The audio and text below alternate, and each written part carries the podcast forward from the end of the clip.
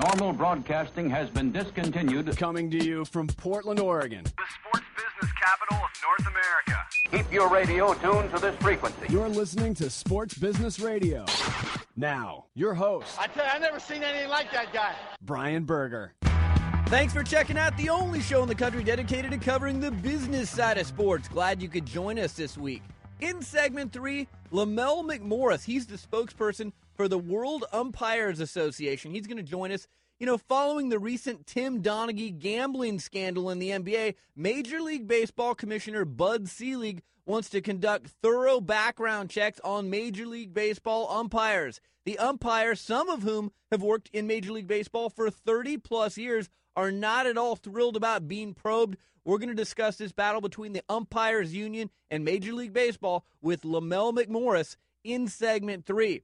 In segment four, Sports Sense, Kel Devlin. He's the global sports marketing director for Nike Golf. Nike Golf has grown from a $120 million business before Tiger Woods signed on in 1996 to a $600 million business today. I'll chat with Kel about the amazing growth of the brand as well as the company's future plans with two of its marquee endorsers, Tiger Woods and Michelle Wie. That's in segment four of today's show. Couple of other notes visit our website at sportsbusinessradio.com. Listen to us on demand. Just go to sportsbusinessradio.com and click on the podcast page. I'm joined in studio by Nathan Roach.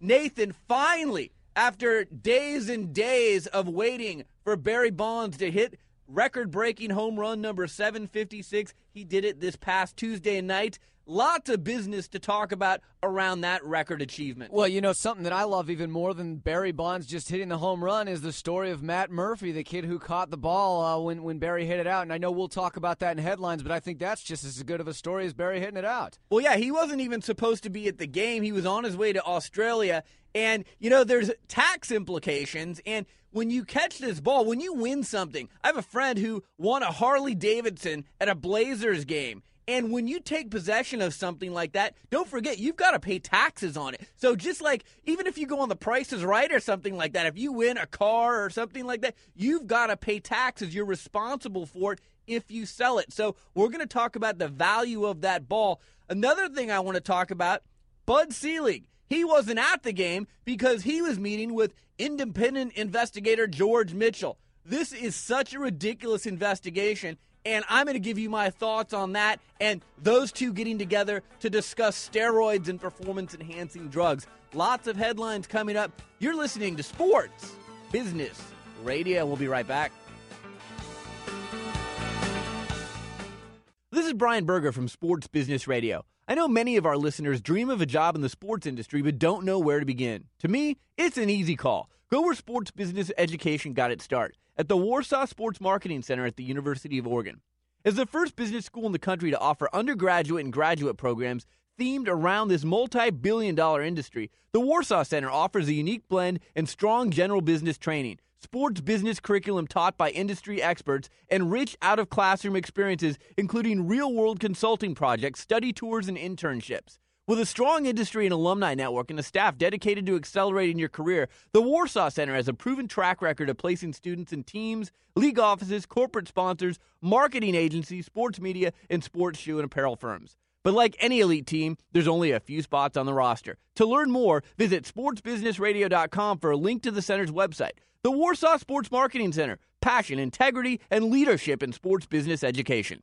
This is Sports Business Radio. It's time for this week's Sports Business Radio headline, sponsored by the Warsaw Sports Marketing Center at the University of Oregon. Visit warsawcenter.com for more information.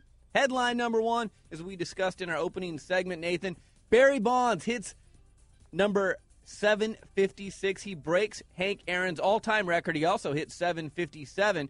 But lots of layers to this story. Number one, interestingly enough, this game, which uh, he hit the home run at 11:15 p.m. Eastern time. A lot of people on the East Coast had already gone to bed, and we always say on this show, the East Coast media, the New York Times, USA Today, Sports Illustrated, ESPN, the magazine, a lot of those media drive the content in this country. And when they're asleep and they're not seeing this record achievement, it hurts what you're doing. As a matter of fact, Tom Glavine, who won his 300th game last Sunday on ESPN Sunday Night Baseball in Wrigley Field, his game got three times the rating that the Bonds game got on E ESPN2 when number 756 occurred. Well, I think what's difficult about this is when the NBA playoffs are going on, or playoff series, or a championship, you know what night it's on. You know who's going to be the winner. You know what the outcome is going to be one way or the other. With Barry Bonds and even Tom Glavine, you don't know if he's going to hit it. So you're going to invest a lot of time waiting. And we all know it took Barry Bonds quite a while to get from to 755. People are just sick of waiting, especially if it's 11:15 at night. Plus, Tom Glavine Everybody loves Tom Glavine a lot more than they like Barry Bonds, and that's a feat we may never see again. Yeah, number 300, we may never see a, a pitcher. You know, and the other thing, you talk about the likability factor. It was interesting for me to watch who reached out to Glavine and who reached out to Barry Bonds. Yes, Barry Bonds was very taken because there was a recorded message from Hank Aaron. By the way, I thought that was one of the classiest things I've ever seen. Hank Aaron doing that recorded message, congratulating Barry Bonds, uh, asking kids and people out there to strive to reach their dreams. Class, class act that Hank Aaron is. By the way, I still recognize Hank Aaron as the real home run king. Uh, President Bush called Barry Bonds the next day. But you look at Tom Glavine. Tom Glavine got the key to the city of New York this week, and he seems, like you said, to be a much more likable character. And he's a guy who's always been friendly with the media. And let's not forget about this very important fact, Nathan. There's a lot of controversy that is surrounding Barry Bonds and performance enhancing drugs. Game of Shadows had some pretty convincing evidence that he's used performance enhancing drugs. He's put up some cartoon numbers since he was age 32. He's gotten better as he's gotten older instead of getting worse with numbers. So the media votes on who gets into the Hall of Fame.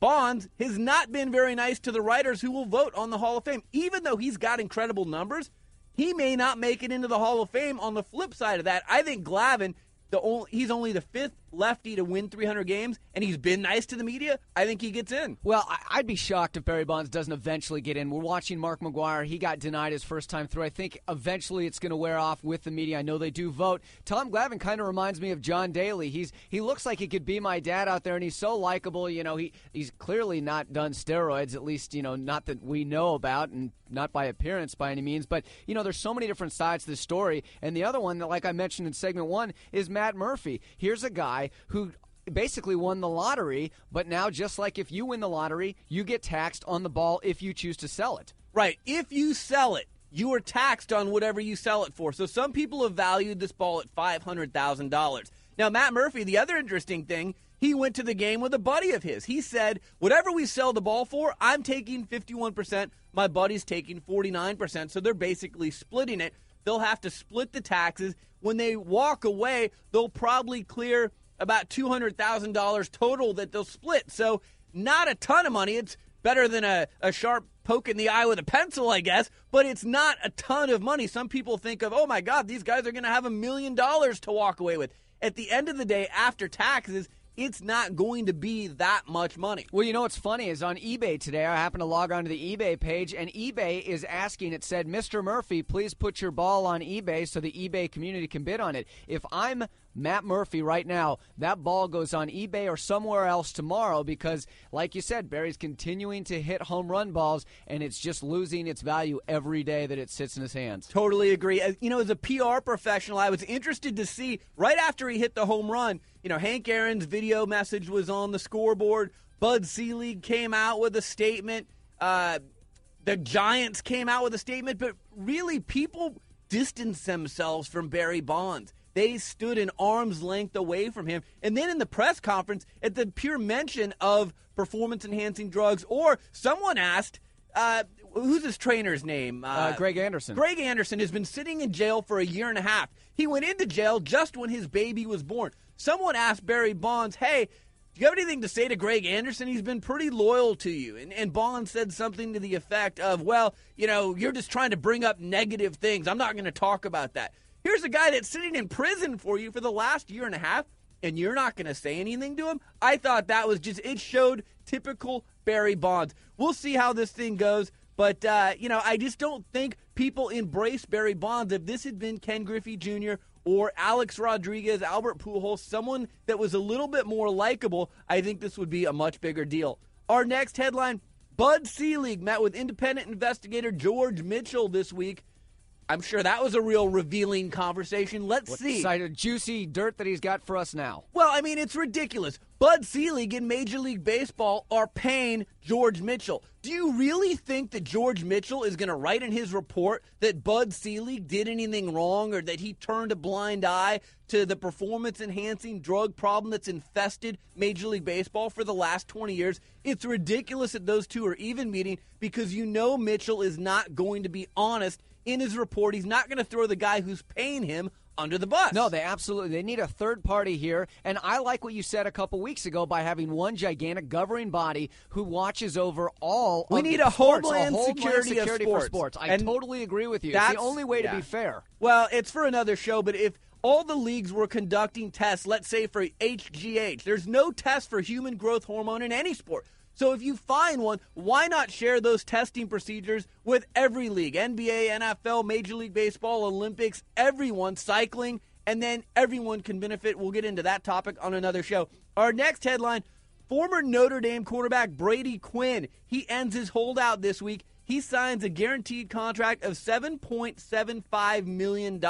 He slipped. A lot of people had him going in the top five. He wound up going to number 22. So, by all accounts, he lost about $17.75 million in guaranteed money. Last year, we saw Matt Leinart lose about $10 million in guaranteed money. But boy, if you're Brady Quinn, you lost a lot of money by dropping all the way to 22. Oh, you certainly did, and now it's up to Brady Quinn to show what he can do on the field. Because if he shows what he can do on the field the next couple seasons, he'll make the money. Our last headline of the week Tiger Woods and American Express. They had been working together for the last 10 years. Read my blog about this at sportsbusinessradio.com. But they have parted ways. I don't think it's a very good move by American Express. I would have kept Tiger around after investing 10 years in him. And let's not forget, Tiger Woods is someone who's going to be playing golf for the next 20 to 25 years.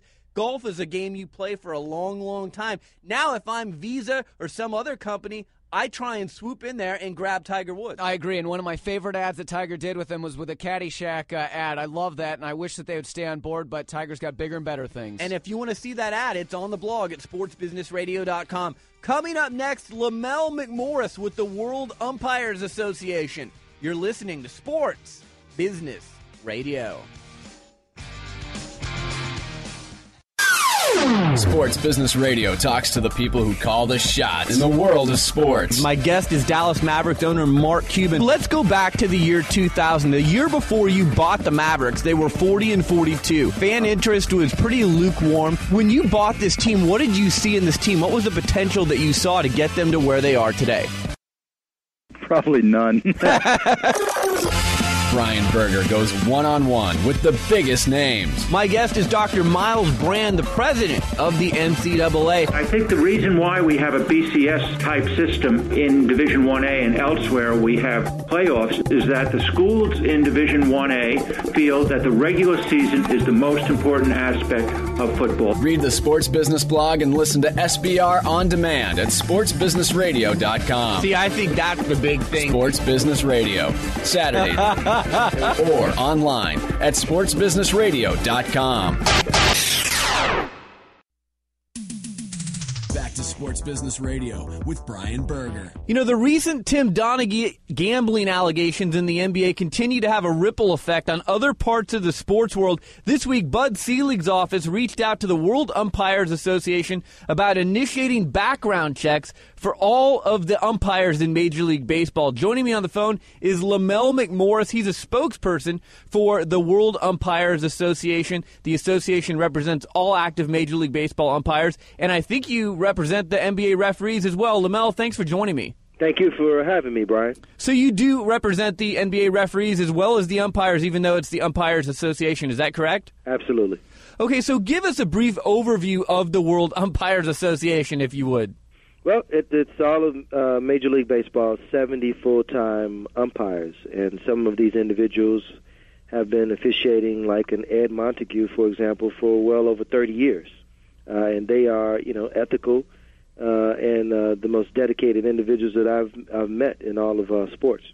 And then I'm curious, just for some context here to this conversation, with Major League Baseball, where are you in the midst of that collective bargaining agreement? How long do you have remaining on that agreement? Uh, we have about uh, a year and a half or two, really, to go ahead before we have to do another uh, uh, agreement. And then what about the NBA? Are you familiar with the length of that agreement? Sure, sure. The same, uh, just about. They just about will be around the same time. So, your organization called Bud Selig's Initiative for Background Checks a knee jerk, misguided witch hunt in response to the NBA betting scandal involving referee Tim Donaghy. You know, I happen to agree with you. Uh, my question is why is Selig's office just getting around to conducting these background checks now after the fact, just because one rogue official might have had a problem? It doesn't seem fair that the league should take license to do cavity searches on all the other umpires and referees. Uh, give me your take on all of this, if you would. No, no doubt about it. You know, look, the umpires believe that the integrity of the game is paramount, and you know, frankly, in light of uh, the circumstances that are going on with the alleged allegations of misconduct uh, by an NBA referee, frankly, you know, they understand the need for security and uh, personal background investigations, except that uh, we will not agree and we will not sanction the league's decision to launch background investigations until they come back to the negotiating table to answer our critical questions regarding the process and the use of the information. So, what are those critical questions? You know, what is the nature, type, and scope of information that they intend to gather on umpires? What are the sources that they're going to use? Are they legitimate or otherwise from which they intend to collect that information? The persons uh, who are they who have access to this information once it is collected? What vendors or consultants will they use? How how often will you do this? What's the frequency? You know how will they use the information? Will this affect uh, uh, individuals job protection? I mean you know there are a number of and what are the safeguards that will be adopted to make sure that individuals won't be subject to disciplinary or adverse job actions LaMelo, when a Major League Baseball umpire and NBA referee are hired now, what's the current procedure for background testing? Well, in in the NBA, it's it's different. Uh, you know, uh, NBA officials the last uh, maybe two or three seasons uh, go through now annual uh, background investigations, uh, and that's you know a system that you know we've discussed and with uh, with uh, the league, and it's been uh, negotiated to a certain extent. Uh, but uh, in baseball, I mean, you hit it right on the head. Uh, from what we understand, you have some individuals, and where it's a little sketchy whether or not uh, some even had background checks, even at the point of hire in baseball. But it's, we definitely know that uh, there is no systematic program in place in Major League Baseball with umpires – uh, have systematic uh, background investigations. Some of them haven't been done since the point of hire. And if in that case, if you got a 31 year veteran like uh, Ed Montague, uh, he hasn't had one since he was hired, and he's been a perfect, upstanding uh, umpire in Major League Baseball. You're listening to Sports Business Radio. We're being joined by Lamell McMorris. Lamell, you know, you bring up a good point about Ed Montague. Isn't there now going to be a breach of trust? You're looking at someone who's been employed by Major League Baseball for 30 plus years. If I'm employed by someone and they come to me and they say, you know what, after three decades, we now feel like we need to do an in depth background check on you, I'm a little bit offended by that. Yeah, I mean, you know, that's uh, a very natural reaction on the part of uh, the umpires. Uh, you know, and look, poor planning on Major League Baseball's part does not constitute uh, an emergency on ours. Uh, we understand the climate that we are operating in right now, not only uh, post Donaghy, but even, for example, post 9 11. But we just want to make sure that this process is fair and transparent and that critical questions are negotiated at the table. So let me ask you this. You're sitting across the table from Bud Selig. What are the points if you say, okay, Bud Selig, we're going to cooperate with you, but here's what we need on our side of the table to get this done? You know, we have put forth an idea that is a win win for uh, Major League Baseball and for uh, uh, the umpires. And it's frankly uh, um, the um, the fact that uh, what is equivalent to what every other major sporting league and even NCAA uh, concept does, and that is having an alternate official in case of injury or other uh, unfortunate circumstances present and ready to go for a game so that the play and level of officiating isn't interrupted. We think that's a win-win. not an economic issue, and it's not about bartering uh, integrity for economics. The integrity of the game is to make sure the game is officiated at the highest level, especially during your most critical time in the season. And also, by the way, Brian, if you're going to follow the NBA now and try to implement uh, background checks, then you should follow the NBA where they've implemented this alternate uh, official system for the last three or four seasons now.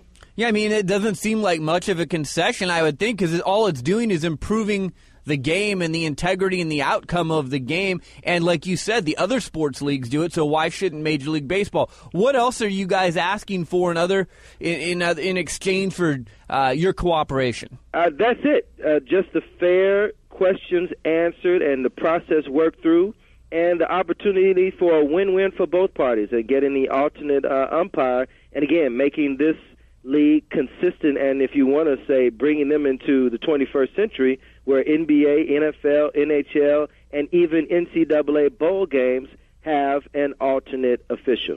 Now, you mentioned the agreement is up, the union agreement is up with the league in about a year and a half. 2009. Okay, 2009 there's a lot that's changed since the last agreement. If you're sitting across the table next time the negotiations come around, what's on your wish list?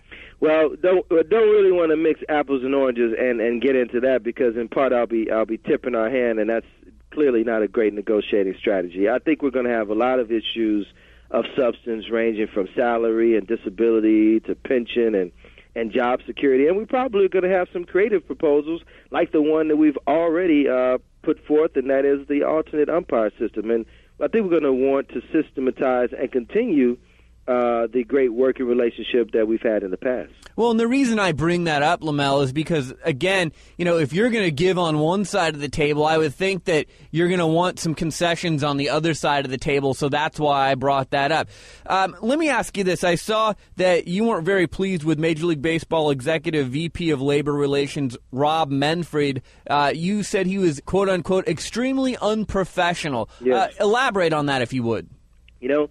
Um, there's a way that uh, gentlemen meet and negotiate even when they disagree, and there's a way to be constructive even in the midst of tension. I was uh, very surprised that our, at our first encounter uh, that Mr. Manfred would take the posture that he did, essentially uh, dismissing us, interrupting our speech, and that was, it was the greatest uh, lack of respect I've ever uh, participated in and been a part of in my professional career.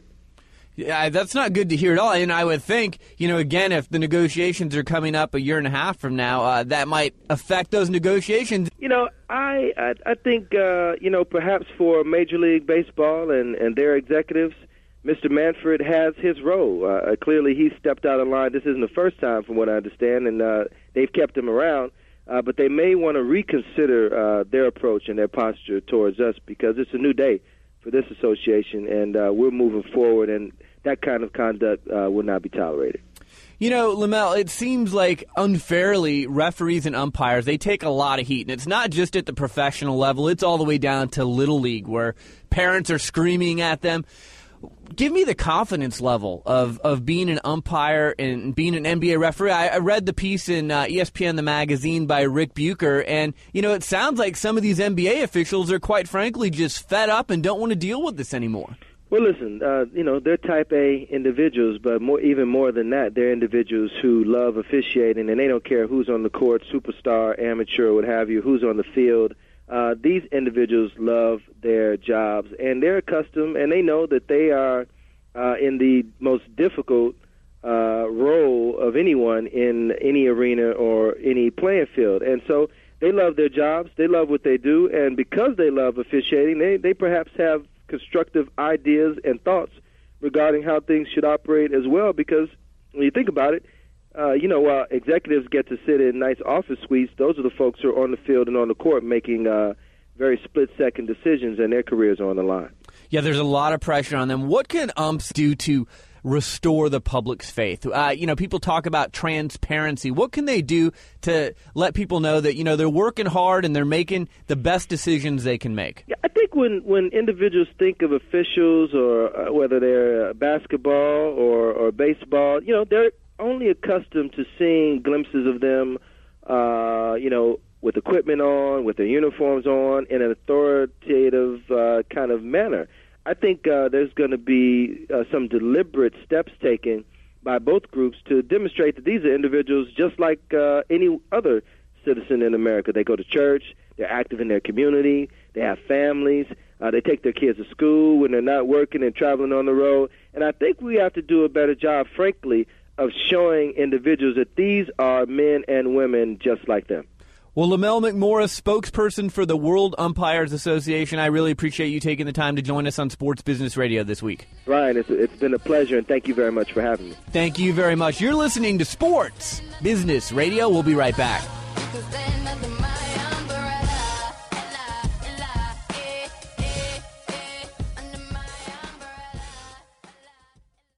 Hi, this is Brian Berger, host of Sports Business Radio.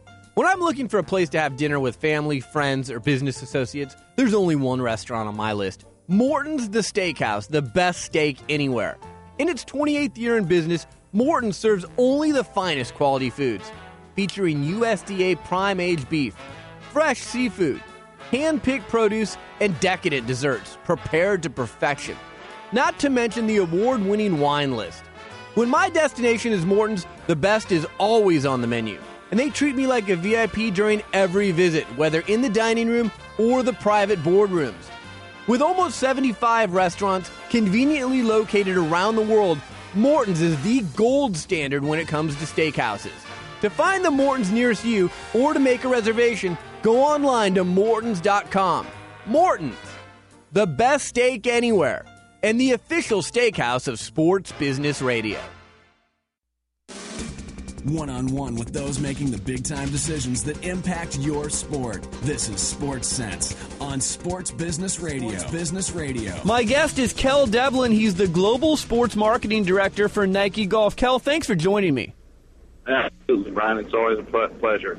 You know, Kel, I read a Time magazine feature on Nike Golf earlier this year, and the feature highlighted a moment back in 1996 when a group of Nike marketing executives gathered themselves in a conference room on your world campus in Beaverton, and they were discussing what's going to be our next big sponsorship push. And after a lot of discussion, the consensus was to invest in a teenage golfing phenom named Tiger Woods. A lot of people thought you overpaid for Tiger at the time. But fast forward to today, and over the last decade, you've introduced 10 lines of clubs, 10 series of golf balls, several styles of golf shoes. You've gone from a $120 million business to a $600 million business. Really an amazing ride over the last decade, wouldn't you say? Pretty, it's been pretty unbelievable. It has. It's, uh, um, you know, Phil Knight, genius again, um, in in you know the things that he's done over the years making those key strategic moves, and Tiger was obviously one that has paid huge dividends for us. You know, part of the reason for your success is you used to be just a uh, apparel and footwear company. Now you also do equipment and golf balls, from the slingshot irons to the sumo square driver. You've really become one of the most innovative golf companies in the business. Talk about the importance of your research and development team for a minute, if you would. Yeah, everything that we do in research and development is incredibly important, and I think one of the reasons that um, that we've we've been successful is that we take all, all the athletes that we have, um, including Tiger, and we really invest them in the process. We get them involved very early in, um, you know, very early in the process, um, and have have you know not only use them from you know from the pure on the course endorsement piece, but also off the course in helping us develop the product because you know if they're if they're involved and invested in that process and we can make product for them we know that we know that uh, you know we're going to be able to make product for the for the consumer and that's been I think a big part of the reason that we've been successful over the last the last uh, you know nine or ten years is because they've been so involved in that process. Well, and your athletes endorsers have to be pretty happy. They lead the tour in driver and iron wins, and you know they get to work with someone like Tom Stites and Rock Ishii. Uh, talk about that process, if you would.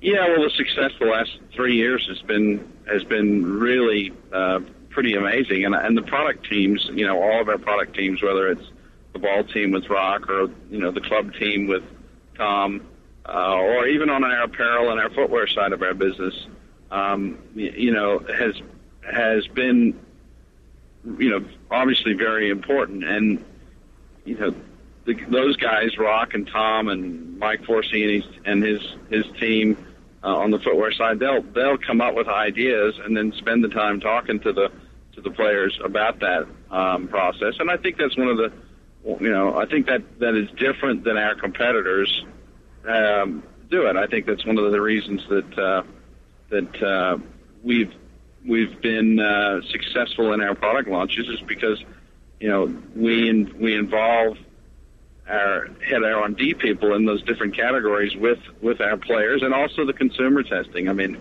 R and D for us is a is a huge part of of uh, what we're doing. Um, we're getting ready to you know make a huge expansion to our facility in Fort Worth, where the clubs are all the R and D work is done on clubs. So um, you know that's uh, you know that shows you that we're not just thinking about what we're launching six months from now, but you know four or five years from now too.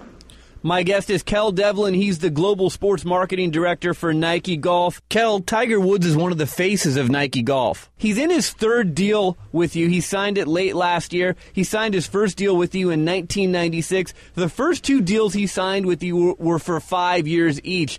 Is he in the midst of another five year deal, or did he sign a longer deal this time around?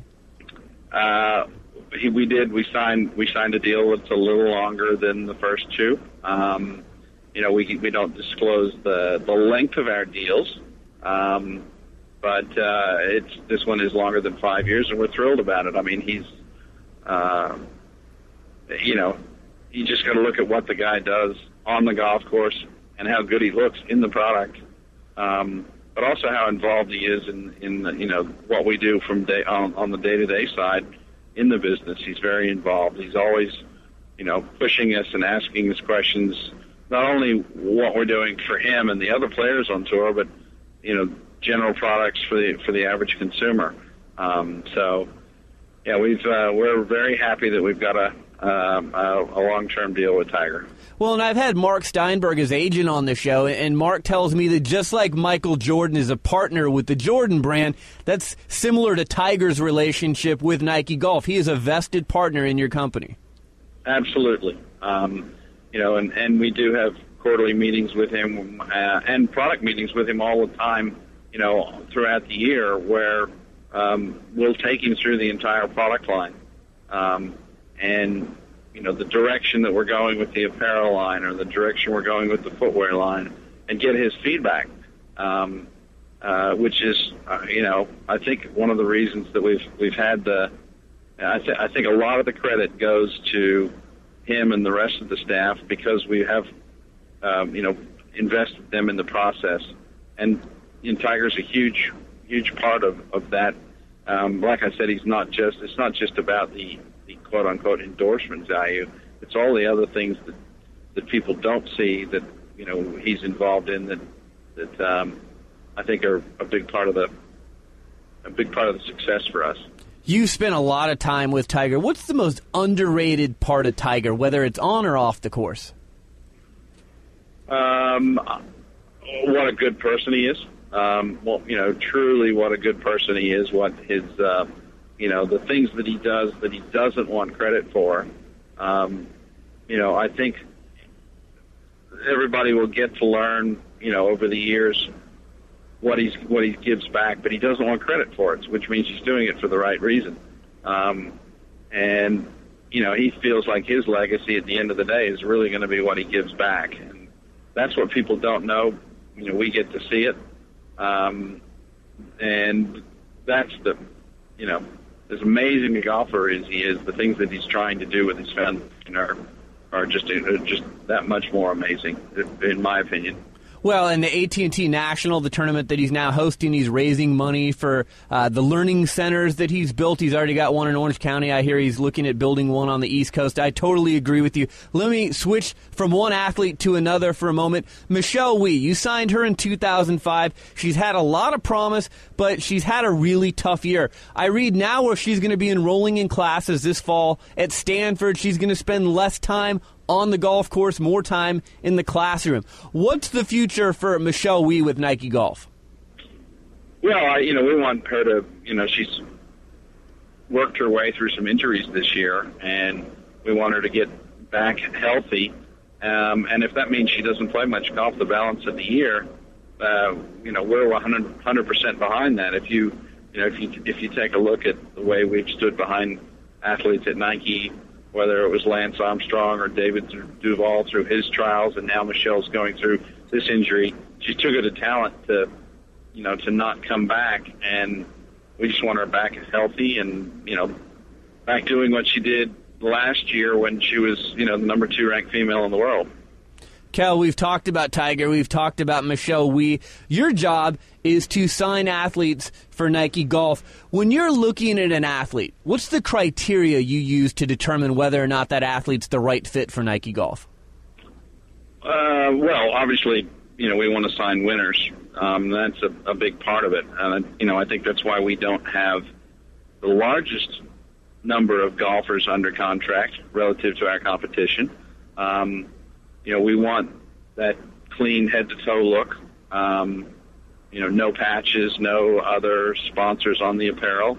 Um, but first and foremost, it's it's the you know that that uh, that ability to win. Um, and I think you know we've been we've been very fortunate the last three years. We've had a great deal of wins, and we are more than just Tiger. You know, 16 wins on tour last year um, is, is pretty amazing. Um, uh, and obviously, not all 16 of those were Tiger. So yeah, KJ Choi's having a great year for you.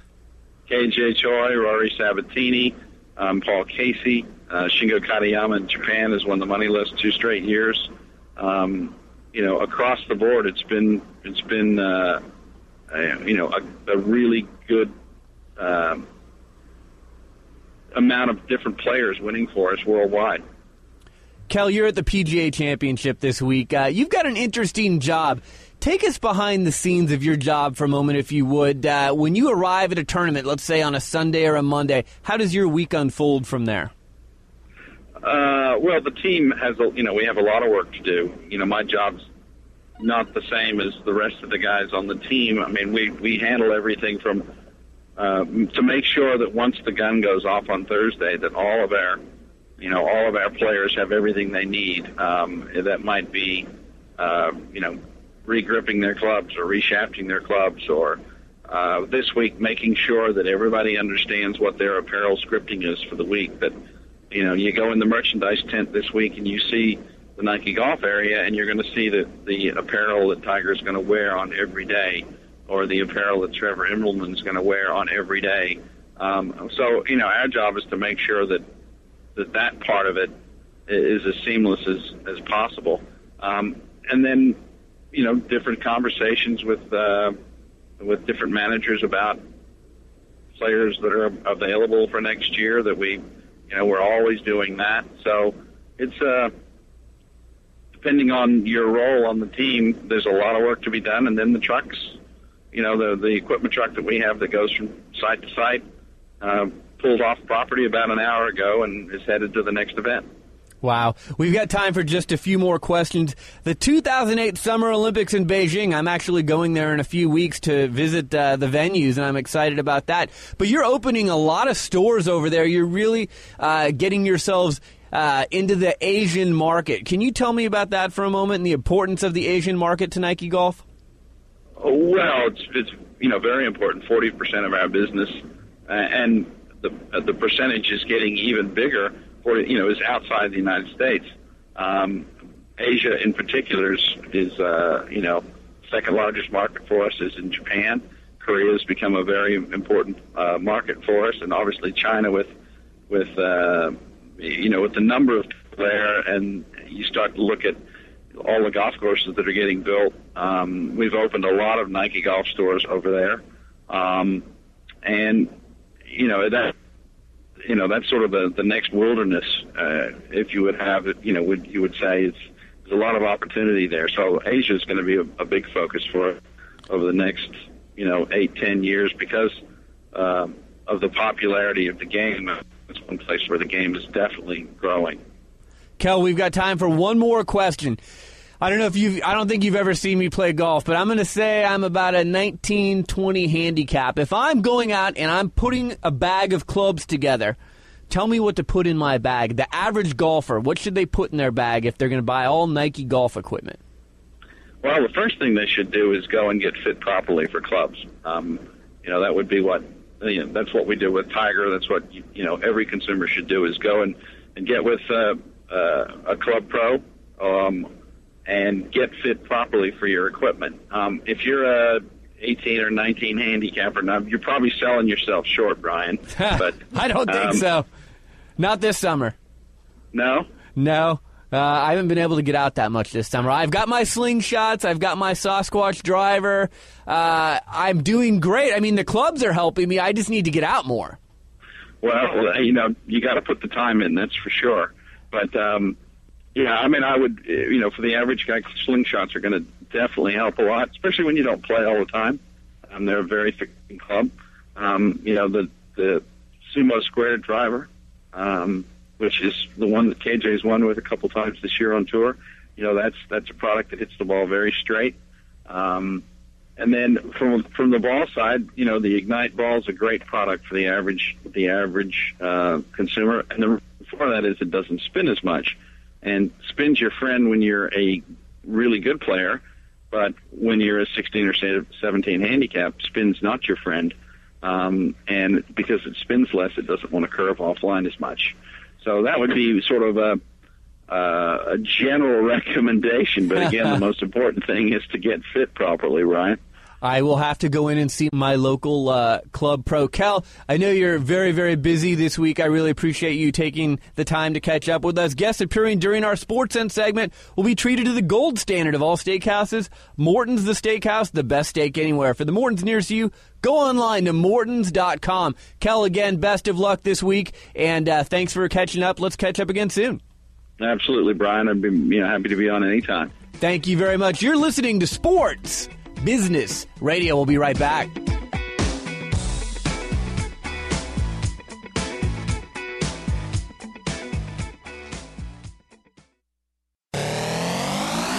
Sports Business Radio talks to the people who call the shots in the world of sports. Robert Sarver, the owner of the Phoenix Suns. When people come to a Suns game, what kind of an experience do you want it to be for them? We want them to be entertained from the time they walk in to the time they leave.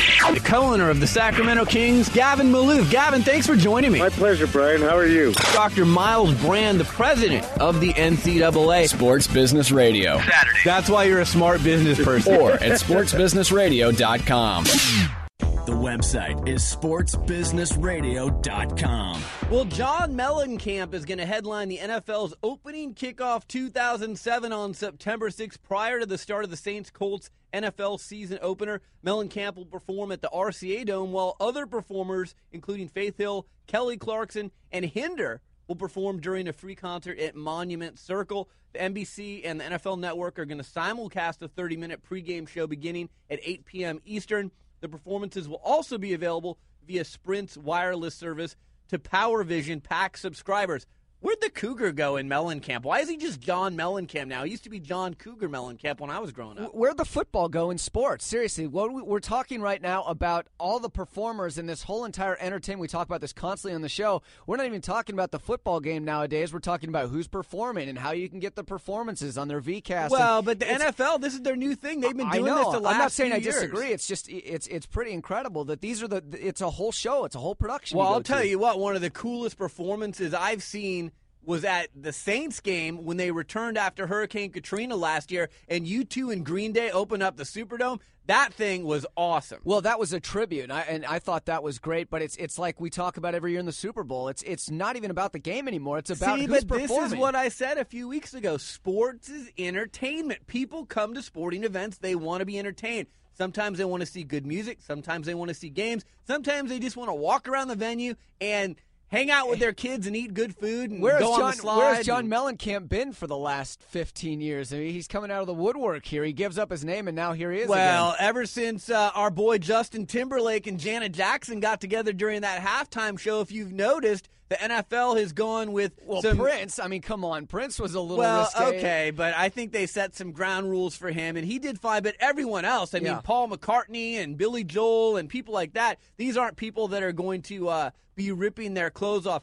Quickly, Nathan, I know you went and saw the Bourne Ultimatum. How was it? A plus, great, great movie. I think it was equivalent to the first. I don't know if it's better, but equivalent to the first. All right, Bobby and I are going to have to go check that out this week. Uh, lots of thank yous on our show. Kel Devlin from Nike Golf, Lamell McMorris with the World Umpires Association, our show staff, Nathan Roach, Bobby Corser, Josh Blank, Darren Peck, Ron Barr, James Harris, and Doug Zanger. Our sponsors, Morton's the Steakhouse, the Warsaw Sports Marketing Center at the University of Oregon, and ProTrade.com. A podcast reminder you can catch our show on demand anytime you want via podcast.